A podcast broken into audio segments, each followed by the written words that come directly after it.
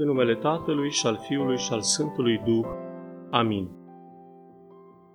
Iar el i-a zis, un om oarecare a făcut cină mare și a chemat pe mulți și la ceasul cinei și-a trimis slujitorul să le spună celor chemați, veniți, că iată acum toate sunt gata sunt versetele 16 și 17 ale pericopei evanghelice citite astăzi, care ne vine de la evanghelistul Luca, din capitolul al 14-lea, versetele de la 16 până la 24.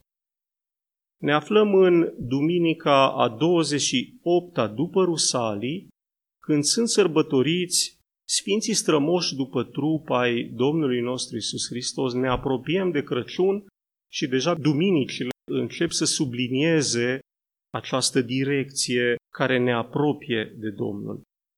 Totodată astăzi s-a citit o pericopă foarte interesantă numită Pilda celor chemați la cină. Noi avem astăzi zi de cateheză liturgică, zi în care cu darul Domnului încheiem explicațiile legate de Sfânta și Dumnezeasca liturghie. Nu pot să nu remarc lucrarea providenței, pentru că încheiem acest ciclu explicativ lung de aproape 2 ani, chiar în ziua pildei celor poftiți la cină. Ce vom învăța astăzi? Că însuși Domnul ne cheamă și ne așteaptă la masă. Acum, dincolo de această introducere, vom avea, ca și de obicei, o scurtă recapitulare vom vorbi despre finalul liturgiei și vom încheia cu câteva concluzii. Ca și recapitulare, în urmă cu două săptămâni, continuasem ideea anterioară a întoarcerii bisericii din cer pe pământ, în timpul și în spațiul nostru, o idee simbolizată sau, dacă vreți, cuprinsă în mișcarea de ieșire a preotului din altar atunci când zice cu pace să ieșim și citirea rugăciunii amvonului. Despre asta am vorbit în urmă cu două săptămâni și acum ne apropiem de elementul central al zilei, de finalul liturgiei. După această rugăciune, se mai citesc, cel puțin în, în, de o vreme încoace, următoarele două rugăciuni. Prima dată se citește rugăciunea pentru pace, care se citește prin hotărârea Sfântului Sinod pentru încetarea războiului din Ucraina și venirea din nou a păcii și a bunei înțelegeri peste lume și peste popoare. Ca și o primă observație înainte de ea, am avut rugăciunea de oprire a pandemiei, tot așa în scopul uh, unei rugăciuni cumva insistente înaintea Domnului, ca acel uh, moment atât de greu și de dificil pentru omenire să se îndepărteze de la noi. După care urmează a doua rugăciune de care amintisem, rugăciunea pentru prinoase. Așa se numește ea, adică pentru binecuvântarea darurilor pe care dumneavoastră le aduceți la slujbă din prinosul cămărilor dumneavoastră. Este o rugăciune care cred că are, sau tind să cred că are originea în acel cunoscut de acum capitol 26 din Deuteronom intitulat Pârga roadelor, cel care a stat și la baza sărbătorii noastre din toamnă de la acoperământul Maicii Domnului. După ce citește aceste rugăciuni, preotul reintră în altar și se îndreaptă spre locul de unde a început totul, spre proscomidiar. Și în timp ce strana cântă senin o, o cântare foarte frumoasă, fie numele Domnului binecuvântat, el mai citește o scurtă rugăciune în taină. Și urmând părintelui profesor Alexander Schmemann, o să spicuiesc cuvintele acesteia, dar sunt cuvintele rugăciunii din liturgia Sfântului Vasile cel Mare. Noi am vorbit preponderent despre, sau ne-am raportat, vorbind despre liturgie, ne-am raportat la liturgia Sfântului Ioan Gură de Aur, pentru că ea este cel, cea mai des uh, slujită în, în biserică, dar această rugăciune în liturgia Sfântului Vasile este o dată foarte frumoasă și cuprinzătoare și a doua oară Sfântul Vasile este ocrotitorul nostru și mă bucur să ne oprim în acest moment de final și asupra rugăciunii lui. O să spicuiesc acum. Plinitul s-a și s-a săvârșit. Pe cât a fost într-o a noastră putere Hristoase, taina rânduielii tale.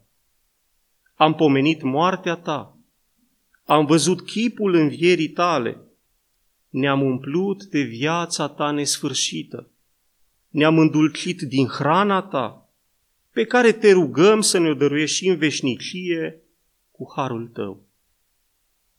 Este, cred, o sinteză plină de lumină a liturgiei care stă să se termine. Și după această rugăciune, preotul binecuvintează întreaga adunare euharistică, zicând, Binecuvântarea Domnului să fie peste voi, cu al său har și cu a său iubire de oameni. Foarte important acest element. Zice aceste cuvinte în fața altarului și rămânând în fața altarului, arătând astfel mai bine, ne spune Sfântul Nicolae ca Basila, comuniunea care s-a stabilit sau se stabilește de la sine între preoți și credincioși. Și poziția este cu fața către credincioși, către dumneavoastră de această dată. După care, închinându-se către icoana Mântuitorului, spune așa, Slavă ție, Hristoase, Dumnezeule, nădejdea noastră, slavă ție. Este, așa aș vedea eu acest moment, o ultimă doxologie, o ultimă slăvire prin care arată că deși plecăm sau urmează să plecăm către case, nădejdea noastră rămâne aici, la picioarele Mântuitorului. Și acum urmează otpustul sau încheierea pe care le auziți din nou de fiecare dată, otpust în care sunt pomeniți întotdeauna într-o succesiune specifică cumva Domnul, Maica sa, apostolii, sfinții ocrotitori, Sfântul autor al liturgiei care s-a slujit, sfinții zilei și așa mai departe. Știți că sunt pomeniți aici pentru că ei ne ajută și ei mijlocesc pentru noi, iar în primul rând trebuie subliniat faptul că începutul milostivirii a venit prin Maica Domnului. Și atunci este normal ca în punctul final al liturgiei să fie adusă și ea în prim plan. Aici, în cazul otpustului, m-aș opri asupra unui element subliniat de Dumnezeescu tâlcuitor al liturgiei de, de Sfântul Nicolae Cabasila. Acest element sunt următoarele cuvinte. Hristos, adevăratul nostru Dumnezeu. Sau Duminica se spune cel ce a înviat din morți, pentru că Duminica a înviat Domnul, adevăratul nostru Dumnezeu. Mi s-a părut foarte frumoasă explicația Sfântului Nicolae el spune așa, adică nu unul dintre Dumnezeii cu, cu dâmic de această dată, cei mulți, cei mincinoși, cei închipuiți pe care neamul omenesc i-a cinstit de-a lungul vremurilor și de-a lungul viacurilor, că au fost ele zeități greco-romane sau că au fost asiriene sau că au fost egiptene sau că au fost orice alte zeități pe care neamul omenesc le-a avut nu sunt ele cele pe care le cinstim sub nicio formă, ci este adevăratul Dumnezeu pe care neamul omenesc l-a aflat mai la urmă, când a venit plinirea vremii. Cu aceste cuvinte, liturgia s-a încheiat. Acum câteva concluzii și de data aceasta concluziile o să fie mai elaborate pentru că sunt oarecum concluzii de final. Prima concluzie ar fi așa. Am ajuns cu darul Domnului la final de drum cu aceste explicații și tâlcuiri cu privire la Sfânta Liturghie și înțelegem că vom pleca toți către casele noastre. Vom părăsi taborul, cum spuneam data trecută, și parcă, așa ca și pe Petru cândva, ne cuprinde o, o fărâmă de întristare. Dar Geronda Emilianos Simonopetritul ne îmbărbătează așa, și citez acum. Apoi vom ieși din nou, ca să mergem la casa noastră, patimile noastre, cu păcatele noastre, cu mizeriile noastre. Nu are nici o importanță. Vom merge iarăși la liturghie, îl vom răpi iarăși pe Hristos, ne va îndumnezei din nou. Ca și o altă observație, este ca și cum am face între ghilimele un ocol al pământului, nu în 80 de zile, ca și în romanul celebru al lui Jules Verne, ci în șapte zile vom înconjura din nou pământul cunoscut al, al vieții noastre și ne vom regăsi aici. Să rugăm pe Hristos din nou să ne vindece, să ne lumineze, să ne sfințească. A doua concluzie, legată direct de pericopa acestei zile. Ce vă rog eu, în mod deosebit să înțelegeți, că liturgia nu este rugăciune.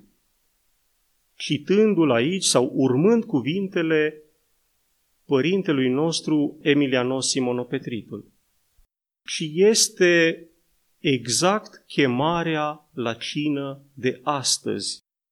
Este chemarea la masa dumnezeiască din care trebuie să ne hrănim și preoți și credincioși deopotrivă. Nu este vorba aici doar despre participare, ci este, accentul trebuie să cadă pe hrănire. A neglija această hrană pe care Domnul încins cu un ștergar ca și cândva de mult, ne-o oferă cu generozitatea sa dumnezeiască, o voi spune apăsat. Nu ne este îngăduit. Putem vedea acest lucru și din pericopă. Stăpânul i-a trimis și-a trimis sluga să-i cheme când masa era gata, când ei trebuiau să vină să mănânce și nu doar să participe. Nu, nu era un soi de spectacol, acea chemare a stăpânului, ci era o masă. Și ca și ultimă observație, este ca și cum invitați de un rege sau de un președinte, sau de ce nu de însuși Ștefan cel Mare, că este el cel mai iubit dintre voievozii istoriei noastre, nu cred că am îndrăznit să nu mâncăm la banchetele lor sau la banchetul lui, al, lui, al Sfântului Ștefan. Și cred că nici aici nu-l putem mâhni pe Domnul stând deoparte. Iar a treia și ultima concluzie, care să știți că din punctul meu de vedere tinde cam în aceeași direcție, îi aparține distinsului părinte și profesor Alexander Schmemann și o să citez din nou acum. Iar când plecăm de la biserică și înfruntăm viața noastră Euharistia rămâne cu noi ca bucuria și siguranța noastră tainică, sursă de inspirație și de creștere, biruința cea care depășește răul, prezența care face întreaga noastră viață, viață în Hristos. Amin.